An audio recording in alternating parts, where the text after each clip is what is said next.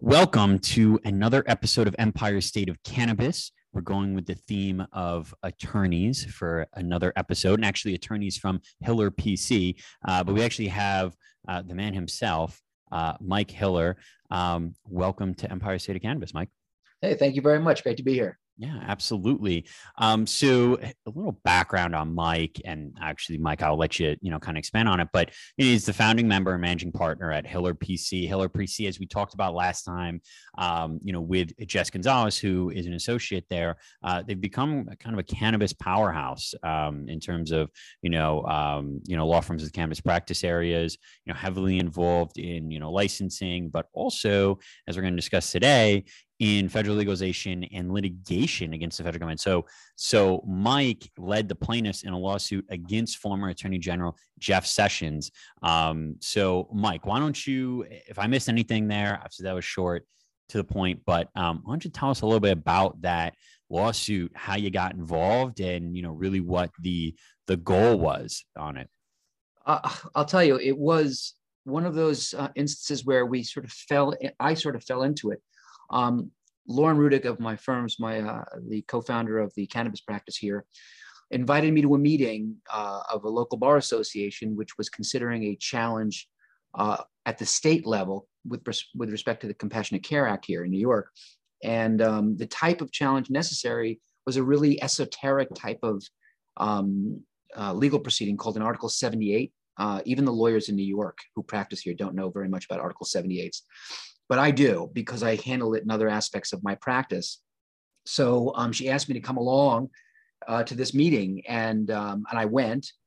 And uh, before I knew it, I was being asked uh, what kind of lawsuit I would want to bring if I had my druthers and can do whatever I want. And I really didn't believe in the Article 78 approach uh, because I had I've been handling those cases for decades. And what is Article 78? Just an Article 78 is like a specialized um, proceeding where you ask the state to um, to review its procedures or its rulemaking, and there's a it's it's difficult to explain, but the long and the short of it is we have to we would be required to show that the state acted arbitrarily, capriciously, or irrationally in rendering its determinations concerning rulemaking or regulatory or the regulatory um, um, regime here in New York. And the problem with that is that Article 7, that, that's a very high bar to, to prove. To say that the state or the city acted irrationally, arbitrarily, capriciously, it's very, very difficult. Uh, very few lawyers have succeeded in Article 78. I have, though. Uh, and I'm not saying that's because I'm, I'm, I'm a great lawyer. It's just that I, have won these things. And so that's why uh, Lauren said, listen, Michael, they need you to come in because you're the only lawyer I know who's ever won an Article 78. Hmm. Uh, so um, I said I, I, wasn't really in favor of an Article 78. I, I really wanted to bring a federal civil rights lawsuit um, on behalf of medical cannabis patients and persons of color who have been wrongfully prosecuted under the Controlled Substances Act. And my, my, my, my objectives with the case were to make cannabis freely available uh, to medical patients, hmm. uh, to expunge the criminal records of persons who have been wrongfully convicted, under the Controlled Substances Act, particularly persons of color who have been targeted by the federal government since 1970. Uh, and uh, so that's what I really wanted to achieve. And the nice thing about proceeding in that way is there the, the standard that I just talked about, that sort of high bar, proving that the determinations were irrational, that's not the standard in federal civil rights litigation. So I thought we actually had a better chance of winning that case than pursuing an agenda against the state. And if we had won, at the federal level, believe it or not, it would have rendered most of the state uh, regulatory programs um, uh, would have, would have forced them to change for the better. Because had hmm. we won at the federal level, uh, people would have had the right uh, under federal law to engage, uh, you know, to buy, to grow, to distribute cannabis, and it really would have required a re-examination in, every state legal jurisdiction of the country. So that was really why we did it, and and we were quite optimistic at the outset. Hmm.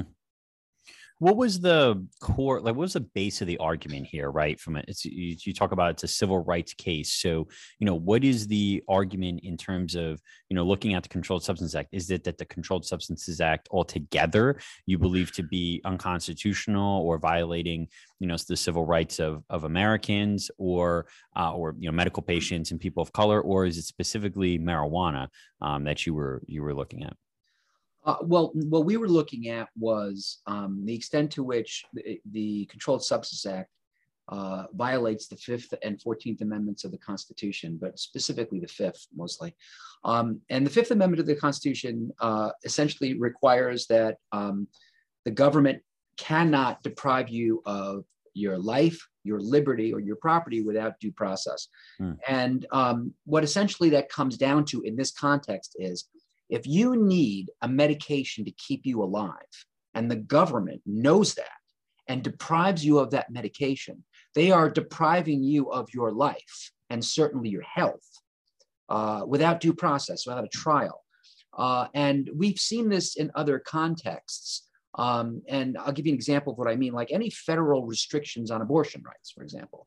Uh, if some, if, if a woman wants to terminate pregnancy uh, because her pregnancy would, um, if, it, if it went to term, could endanger her life.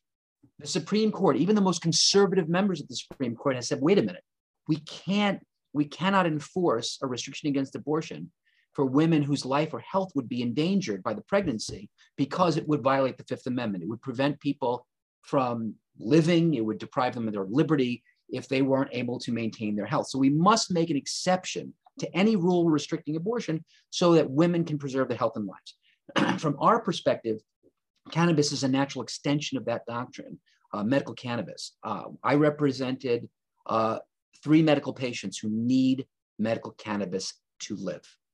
And right now, there is a federal law that prohibits them from uh, taking an administration of that medication to live. Now, they live in state legal jurisdictions, so they can access it uh, through a state program. But the problem is that there are all sorts of restrictions that result from the federal federal prohibition that that really limit their lives in other ways. I'll give you an example. Uh, Alexis Bortell, who's a remarkable kid, um, she can't get into public high school right now. She can't get into high school because uh, the high school that she go- attends is concerned that if she brings her medical cannabis on campus with her, um, they may lose funding. Uh, she cannot access her father's or her, her mother's uh, veterans benefits because she has to walk on the on the um, the military base in order to access the health benefits, to access the access the other veterans benefits. So she has to forego these rights that she would otherwise have simply because she needs to take a medication that the federal government, in, in an insane uh, determination, has ruled is uh, has no medical applications in the United States whatsoever, and and we all know that's not true. Even the federal government knows that's not true. So what we argued to the to the courts was that any prohibition that prevents Alexis and the other plaintiffs we represented, any medical patient in the country, from accessing a life-saving medication, um, is unconstitutional and a violation of, of their civil rights. And at the outset of the case, Kaylin, we went for a temporary restraining order and preliminary injunction. And what was amazing is when we walked into the courtroom, the judge within five minutes said, I'm not granting this application, but if you'd like, uh, you're free to make your record on the record. And he let me make my argument. Kaylin, we argued for two hours. And at the end of that argument, we could see that there was an enlivened debate among the judicial staff as to whether or not we were going to win that temporary restraining order. And it would have been the first uh, injunction against the enforcement of the Controlled Substances Act since it was enacted in 1970. Wow. So this was an enormous moment. Uh, and unfortunately, the judge, the last minute, said no, he wasn't going to grant it, but he gave us, set us up for an, an immediate trial, six months. We would have a trial. Uh, and this, would, this was going to be the first case ever to go to trial on the constitutionality of the Controlled Substances Act. Um, and then for some reason, out of nowhere, a couple of months later, he changed his mind and then dismissed the case. And dismissed the case. Yeah. yeah. Wow. With, uh, you know, why why did he dismiss the case? Did he make a, you know, he said uh, it was interesting. The federal government filed a 56 page, 52 page brief making multiple arguments. And on page 49 of their brief, they made this really a strange argument. We thought it was a strange argument. And their argument, the argument was that in order to challenge the controls, the scheduling of a substance from the Controlled Substance Act, if you wanted to challenge it, you had to go to the DEA and file what's called a descheduling or rescheduling petition. And the court said, you know what? this is really just an effort by you to uh, bypass that petitioning process. So, you know what? I'm going to force you to file a petition with the DEA. And um, the problem with that argument, Kaylin, uh, not to get too deep into the weeds here, is yeah. that uh, number one, it takes not an average of nine years historically for the DEA to respond to a petition to deschedule or reschedule cannabis or any other substance on the Controlled Substances Act. Yeah, that's a long time for yeah. someone who needs medication to live. Alexis, Alexis won't be able to, you know, her high school will be over, college will be over for her. Um, so that doesn't really make any sense. Uh, the second problem with it is that under uh, a, a, determination made by the DEA back in 2016, um, they rule, the DEA ruled that cannabis can never be descheduled from the Controlled Substances Act because um, there's a treaty, treaty obligation, right? right. Yep, the Single yep. Convention Treaty. Mm. And so, under the Single Convention Treaty, according to the DEA, cannabis can never go below Schedule 2. I tried to explain to the court that if I went to the DEA and asked to deschedule it, I would be risking the possibility that the DEA might say, we can't go to schedule, we can't deschedule. So what we're going to do is we're going to reschedule to two because that's the lowest we can go. Hmm. And you know, I'm sure your listeners know and you know, the only thing worse than being on Schedule One is being on any other uh, schedule. If you're on Schedule Two, the FDA takes control. Yeah. Every ca- every cannabis company in America would have to you know deal with phased in uh, D, uh, FDA trial stages and trials, and it would literally put every cannabis company out of business within 30 minutes. So I was not going to risk that. So um, I, I, told the courts I would not file a petition with the DEA. I would sooner file a lawsuit against the DEA challenging uh, the DEA's uh, legal position that the single convention uh, limits um, the government's ability to deschedule cannabis. Because the truth is, there are a lot of com- com- countries around the world that are parties to the single convention, like Canada, for example, huh. that have legalized cannabis nationwide. So uh, I disagree with the DEA, but I'm certainly not going to risk the DEA uh, recalendaring or rescheduling cannabis from one to two or any other uh, schedule number, any other classification that could risk every cannabis company in the country.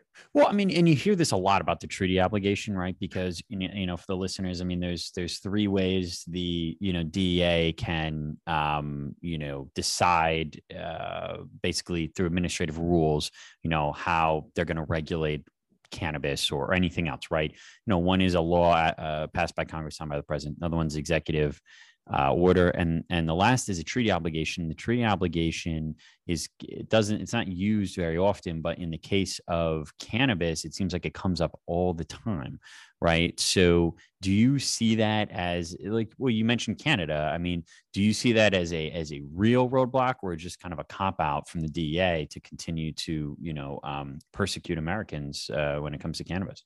Um, I see it as the latter. Um, I think that the decision to maintain cannabis on Schedule One is a purely political uh, determination. It is not. It's not medically based, and we know this because the DEA is required to consult the Department of Health and Human Services on all um, rescheduling and descheduling petitions.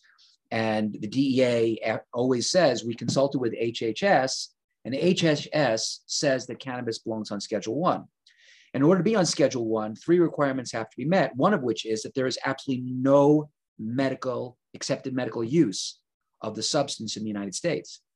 We know that the HHS doesn't believe that because the Department of Health and Human Services owns two cannabis medical cannabis pra- uh, patents. Correct. One yeah. is a, a world in- intellectual property uh, patent, and the other is a domestic patent and they both say that uh, cannabis is effective in the treatment of disease. Well, there's also we, a federal medical cannabis program too. Right? Yeah, there's, there's the federal me- medical cannabis program. There's the fact that the US government is tolerating right now uh, approximately what 38, uh, 40 medical legal jurisdictions. There are 18 um, adult use jurisdictions. Um, we have the grow operation at the University of Mississippi. Uh, we have the um, investigational new drug program, which allows the federal government to distribute cannabis to medical patients around the country for treatment of disease since 1976. Uh, I mean, it, the amount of evidence is legion yeah. that the federal government is fully acknowledging that medical cannabis is effective in the treatment of disease. I mean, after all, uh, since 2014, every year there's an appropriations rider that specifically restricts the DEA and the Justice Department from prosecuting people acting in conformity with state uh, medical cannabis laws. Uh, I mean, if if if that isn't proof positive that you know the um, that uh, cannabis has accepted medical uses in the United States, I don't know what is. Yeah, yeah, absolutely. And and to stay on this, you know, medical necessity, eh, are you aware of um, a case back in 2009 in Colorado uh, that involved um, Jason Love and uh, you know, basically they brought this. Uh, he was arrested with uh, two pounds, um, a little over two pounds, and basically made the argument that you know who's to say what the medical necessity amount of cannabis is and that that you know the um, referendum that was passed in colorado was uh, you know basically not clear enough. Um, does, did that have any inspiration for this case? I know that was that was very very big at least in colorado. Uh, you know it really didn't. I mean for me when i when i got involved in this um, my principal concern was uh, for um, patients uh, who, uh, whom I was aware of. And I, I was really moved by the Alexis Bortell story in particular, mm-hmm. although obviously Sebastian Cotte, uh, who uh, I say Jagger Cotte, uh, a little boy in Georgia, also was very moving. Jose Belen, a veteran in Florida, were also deeply inspirational to me. But what I really, what really was the inspir- the overarching sentiment in terms of like how we sort of uh, characterized the lawsuit is, uh, really framed the lawsuit, as I actually started thinking about Brown versus Board of Education. I know that's a lofty uh, premise, but Brown versus Board of Education, which desegregated the schools in the United States back in the 1950s, uh, really uh, began with a dream to integrate America's schools and um, I, I, there were, I, I, will tell you, Kaylin, there were a number of people who said that we were dreaming too big. And my response to that was, you know, only by dreaming of the absurd can we achieve the impossible. Who ever would have thought that back in the early 1950s that uh, the schools would be desegregated? Who ever thought that a conservative US Supreme Court would recognize gay marriage as a constitutional right? Yeah. And that the lawyers who prosecuted that case on behalf of uh, the individuals who wanted to get married would be um, Ted Olson and David Boies, the lawyers who are on the opposite sides of Bush versus Gore, the conservative Republican and liberal Democrat. Um, I, I think that we have to fight with the belief that eventually, if we are right, we will be able to get in front of the right people and prove our case. And that ultimately was how we felt we could win. We felt like if we got in front of a court that was willing to listen, we would prevail. And I must tell you, when we got to the US Supreme Court, we were devastated by the loss of Ruth Bader Ginsburg. Um, you know, she she passed away just a couple of weeks before the court's cert conference on our case. Mm-hmm. Uh, we felt that she was the linchpin to our legal position. We had built the case from its inception around her perspectives on medical necessity and making sure that medications are available to those who need them. Uh, and when we lost her, we felt like we lost a critical fourth vote to get certiorari at the Supreme Court. I think um, I think most of America felt you know that um, the tremendous loss of of RBG too, right? I mean, you know, we're seeing it play out right now with the Supreme Court, um, you know, very conservative Supreme Court. So, so to to kind of move on from this, uh, Mike, you know, the the case got dismissed. Do you think that there is some other actions um, that you or other attorneys can take, um, or or or will be taking um, to legalize, or are you now completely focused on a legislative path uh, to legalization on the federal level? Well, there, there are three ways to attack this administratively, mm-hmm. uh, through the courts, and legislatively. Uh, I would tell you right now, and for all of your listeners who are even considering an administrative review process, in other words, petitioning the DEA, as the court suggested we do, yeah. is the absolute worst approach. Uh, because number one, just recently, as a matter of fact, the DEA once again rejected a rescheduling petition. But I, I, I'm, I'm more concerned about the prospect that DEA might actually grant one and then move cannabis from Schedule One to Schedule Two. Mm. So uh, that pathway is completely off the table, and no lawyer should pursue it, in my view. Um, from a judicial perspective, from a court perspective, um, I do think that there are avenues for relief uh, to pursue civil rights litigation because uh, the DEA has made it clear once again that the petitioning process is illusory. Uh, there's no path to descheduling there. So I do believe that there are ways for us to litigate this. But right now, my primary focus is to try to influence the pending legislation on Capitol Hill. Uh, right now, we have um, a number of items of legislation that are pending. Uh, the Cannabis Administration Opportunity Act that's being introduced by uh, Senators Booker, Schumer, and Wyden. Um, there is, uh, interestingly enough, there is a piece of legislation that was recently recently introduced by uh, a, um, a member of Congress from South Carolina uh, Representative Mace, the States Reform Act. And although there are parts of that act which I don't support uh, and or which I think need to be changed, I am very heartened at the prospect that of a Republican introducing legalization legislation, or I should say decriminalization legislation, descheduling legislation. So I think that that's a real opportunity. And I would love for members of Congress to call upon um, people who understand cannabis, who really know the law and who really had, and in fact, had experiences with, with its wellness and medicinal effects. I'd really like for those members of Congress to invite people to Capitol Hill to discuss this issue because I, I believe the more people hear about it, the more we will be able to dispel the myths that have unfortunately served as a corrosive influence on legislative reform for cannabis over the last 50 plus years. Well, and I think, you know, uh, potentially we could be looking at another massive mistake. I mean, the rumor mill and the press is reporting that, you know, the Congress may take up CAOA in the spring. What are your thoughts on CAOA? I mean, we talked about the FDA, right? So you said, you know, worst thing, you know, that could happen in cannabis is it falls in the FDA jurisdiction. Well, that's exactly what Schumer and Booker's bill, the CAOA, would do, right? So, you know, what are your what are your thoughts on, you know, that that piece of legislation? I mean, let's say there's 60 votes for it. Uh, today. What do you think happens? Do you think this is that's a positive or, or negative um, for patients, for consumers, for businesses, uh, for us here in New York? Uh, what, what are your thoughts? I think I think the CAOA has to be modified if it's to be passed. I, am deeply concerned about the influence of the federal, of the Food and Drug Administration over uh, cannabis. Uh, that that really concerns me. I think that we have to have a frank conversation uh, with members of Congress about the FDA's role, potential role in the regulation of cannabis. Um, I, I, really believe that um, that's what's what that what is achievable right now, based upon the Republican bill that I've reviewed and the Democratic bills, is I do believe there's an opportunity here to deschedule cannabis to provide some level of uh, expungement at the federal level. I don't believe there are enough um, votes on the Republican side to get state expungement, although I firmly support that.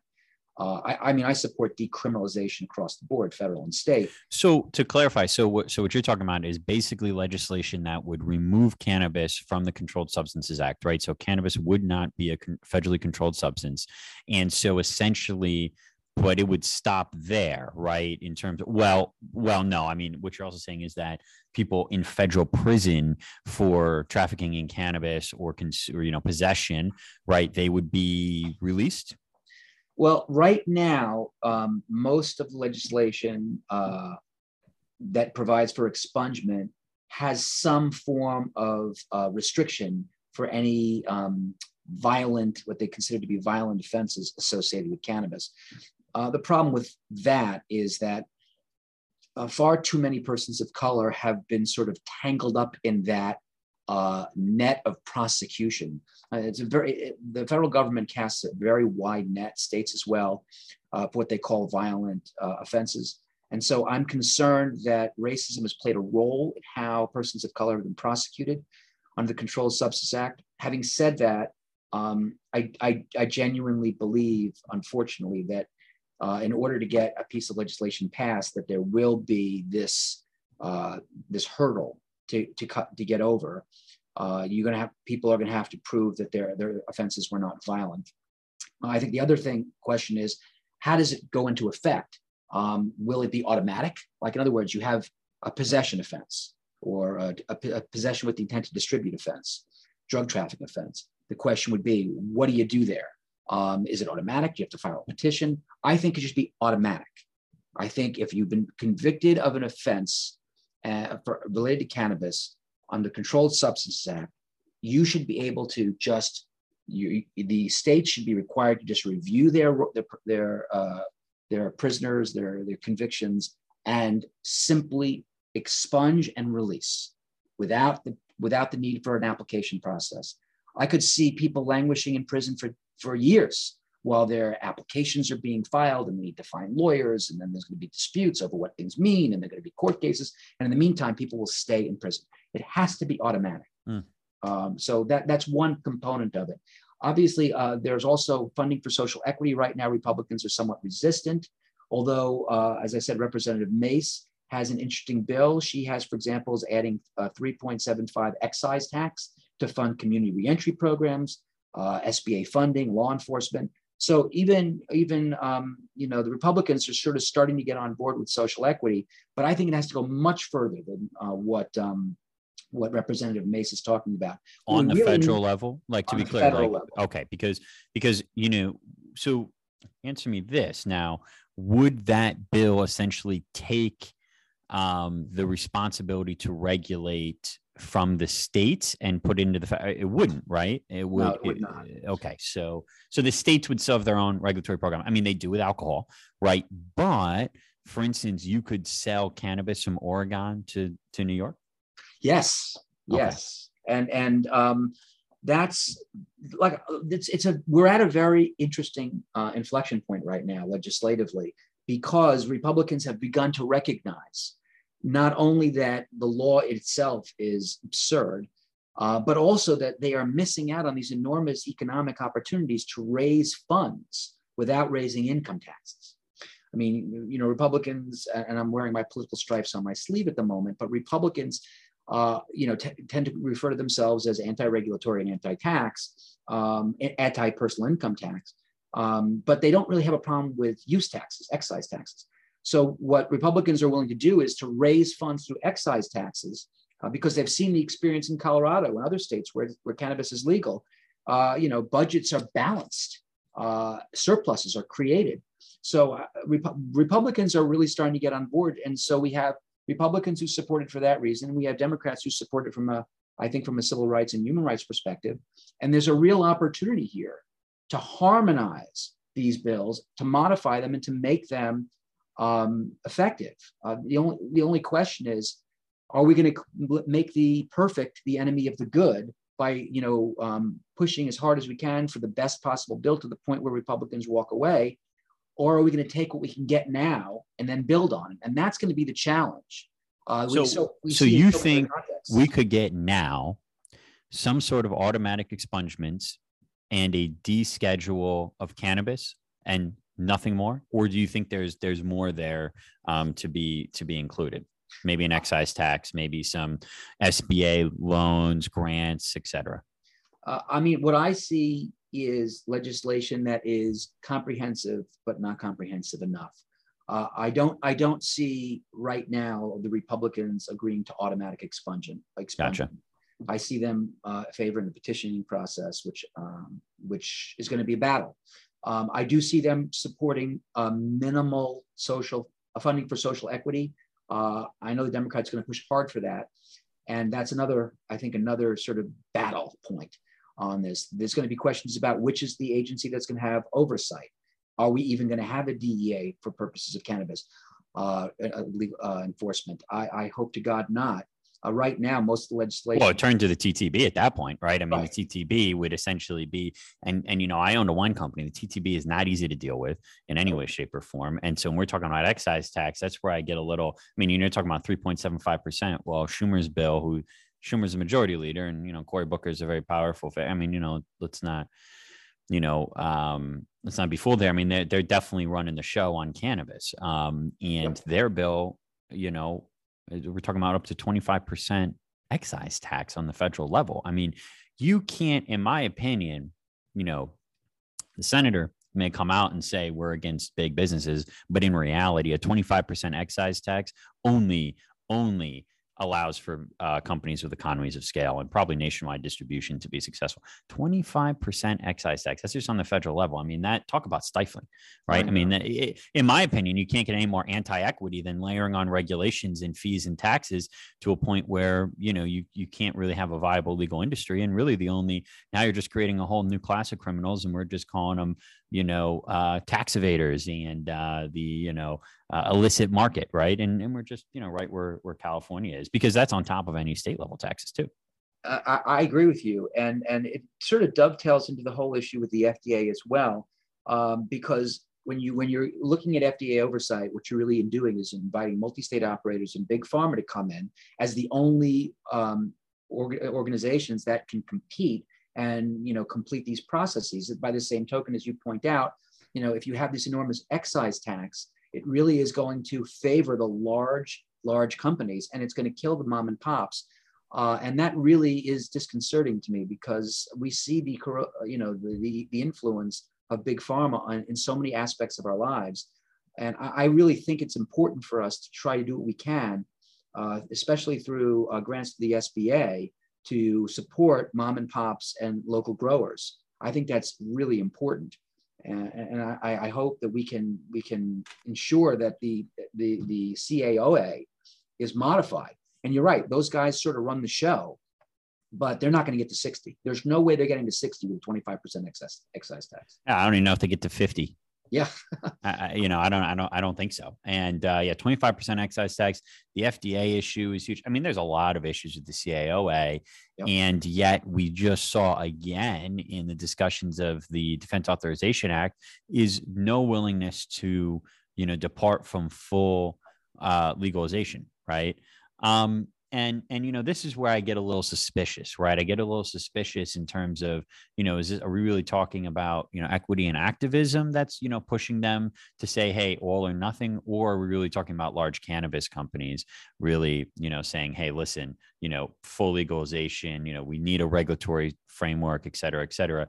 Because i mean it really almost looks like prohibition 2.0 you yeah. know uh, the caoa so you know this is i think i think that this is a problem and i think you know from a political reality standpoint um you know you mentioned gay marriage and i think gay marriage is a very interesting issue to look at right? Because i do think that you have this tipping point phenomenon when it comes to you know these large changes in our society. Um in terms you know gay marriage is a perfect example right? You have you know very little support very little support and all of a sudden you have an outpouring of support. It's the same thing here. I really do think that the results in New Jersey on the referendum, you know, switching cannabis here, the referendum in New Jersey, and just seeing that first off, there is was no really difference between your blue counties and your red counties in terms of support for legalizing cannabis. It reaches a tipping point, and now all of a sudden you, you know so many people in your daily life your family members your friends who consume cannabis and who are okay with this that it becomes you know overwhelmingly popular and cannabis is overwhelmingly popular. And for me it seems like you know low hanging fruit if the dems you know want to see seem as if they they're getting things done in an election year um, which also again worries me you know the caoa but like i said i don't think it, it goes anywhere. Now do you think and you're a lot closer to this issue too though you do you think that there is a realm of possibility that next year we get something passes what you're talking about a, a, a deschedule some sort of expungement whether it's petitioning or, or, or automatic? You know we're right now in, in in the middle of the 117th congress. It's it's hard to predict what is going to happen.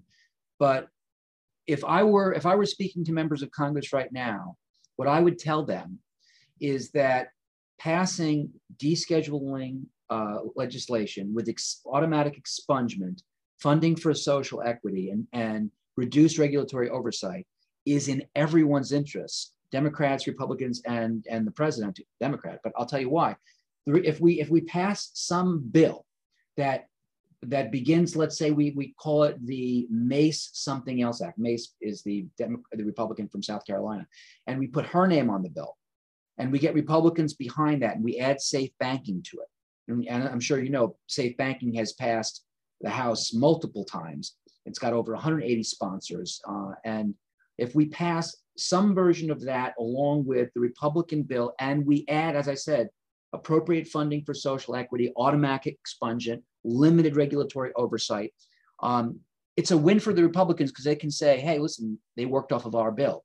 The Democrats can say, hey, yeah, we may have worked off of your bill, but we were bipartisan and this is a Democratic controlled Congress. Look what we did. The president gets to put his name on it and he gets to say, I ended cannabis prohibition. It's a win for the Republicans. It's a win for the Democrats. It's a win for the White House. And it's a win for all of America. Mm-hmm. Because as I'm sure you know, your listeners know, over 95% of Americans support legal medical, medical cannabis. Over 70% of Americans support adult use. A majority of Democrats, Republicans, Independents. Uh, it is a win, win, win, win, win across the board. Uh, and the only question in my mind is are people going to put their egos aside and just do something for the American people, put the politics away, and just try to get something done? I mean, I'll tell you this, Kaylin, and this will shock you and shocks most people the percentage of Americans who believe that the Emancipation Proclamation was correct, that freed the slaves, is 70%. Wow. Okay. More people support legalized cannabis than support the Emancipation Proclamation. It's very difficult to get this many Americans to agree on anything. And here we have one of the most popular ideas in America today that's supported by Democrats, Republicans, and Independents, and persons across the um, demographic spectrum, across all ethnicities, all, all races, sexual orientations, all age groups. Everybody believe, almost everyone believes in some form of legalization. Yeah. So let's do it. Yeah, so let's do it. I mean, so you know, Mike, is your 2022 spending a lot of time in the Beltway getting this done, or what? What is your what does your agenda look like this year? I I I I, have to be a little bit circumspect in what I'm doing, uh, but I will tell you this: um, in in from 2017 to 2019, uh, I devoted uh, at least a third of my time, if not more, to the, le- uh, the legalization case, Washington versus Barr. Uh, I will be spending a lot of time uh, trying to work behind the scenes to try to pass legislation at the federal level that achieves the objectives we talked about: limited regulation, funding for social equity, automatic expungement of criminal records, release of, uh, of people from prison. And I mean, I'm not going to be able to get decriminalization at the state level, but I, I will be pushing for that in the future. And if if if we are successful there, I mean, in the end, I mean that's that's a win for everyone. Oh, for sure. So, how can the listeners help you on that? Uh-huh. Uh, that's a great question. Um, so, I think I would ask your listeners to keep an eye out um, for petitions, uh, for uh, um, for anything you see that's written on social media that is supportive op-eds, and then share and promote and, and, and market from a political perspective, from a grassroots organizing perspective. Do it every every time you see an article that favors legalization. Put it on your Twitter feed. Tweet it to um, to members of Congress. Uh, write your letters to uh, Senators Wyden, Booker, and Schumer, and to uh, Representative Mace, and to you know Barbara Lee and um, and uh, you know um, Earl Blumenauer and and Jerry Nadler, and and try and your own representatives push and push because that's the way things get done. You know, we would, uh, you know, when I first became an attorney, I believed in a very naive way that if I was right about something, I was going to win and what I found out was that's just not the way the world works. You have to fight for every inch of space that you want. Everything that you believe in, it's not enough to be right. You've got to be overwhelming, especially if you want to change something that's as, as entrenched as the Controlled Substances Act is. So, listeners, um, write your letters, retweet, repost, use Instagram, Facebook, whatever program and platform you're familiar with that you're comfortable with, use it and together we'll be able to get this done. Awesome. And what platform are you most active on, Mike? You know, where the listeners follow you? Twitter, LinkedIn? What is it? Oh, um, that's a, another good question. Uh, so I, I, I am, I'm actually not great at social media. Hmm. Um, you know, um, me but, either. but yeah, uh, but um, uh, right now the platform that I use mostly is Twitter. Um, and my handle is, I should probably make sure I tell you the listeners the right one. So my, my platform, my uh, Twitter handle is at Mike Hiller NYC, at Mike Hiller NYC. And, um, you know, when you get to that, uh, my, my page, you'll see that uh, the, right on the, the photograph of me is in front of uh, the courthouse when I, just after I finished arguing um, Washington versus Barr. Um, and uh, keep an eye out because we will be posting a lot in the next couple of weeks. Absolutely. All right. Well, thank you so much for uh, joining us, Mike. Uh, this is, like I said, it's been a back to back Hiller episode. Uh, Jess was amazing. Uh, you have amazing attorneys. I mean, Lauren, uh, so much respect for for Lauren Rudick and and Jess Gonzalez and yourself. Um, so, you know, you guys are doing some amazing work over there. So definitely keep that up. Thank you so much. I, I am so proud of the team we have assembled here. And, um, and uh, I, you know, every day I can't wait to get to work to find out what we're doing next. It's just great. That's awesome. That's awesome. And thank you everybody for listening to another episode of Empire State of Cannabis.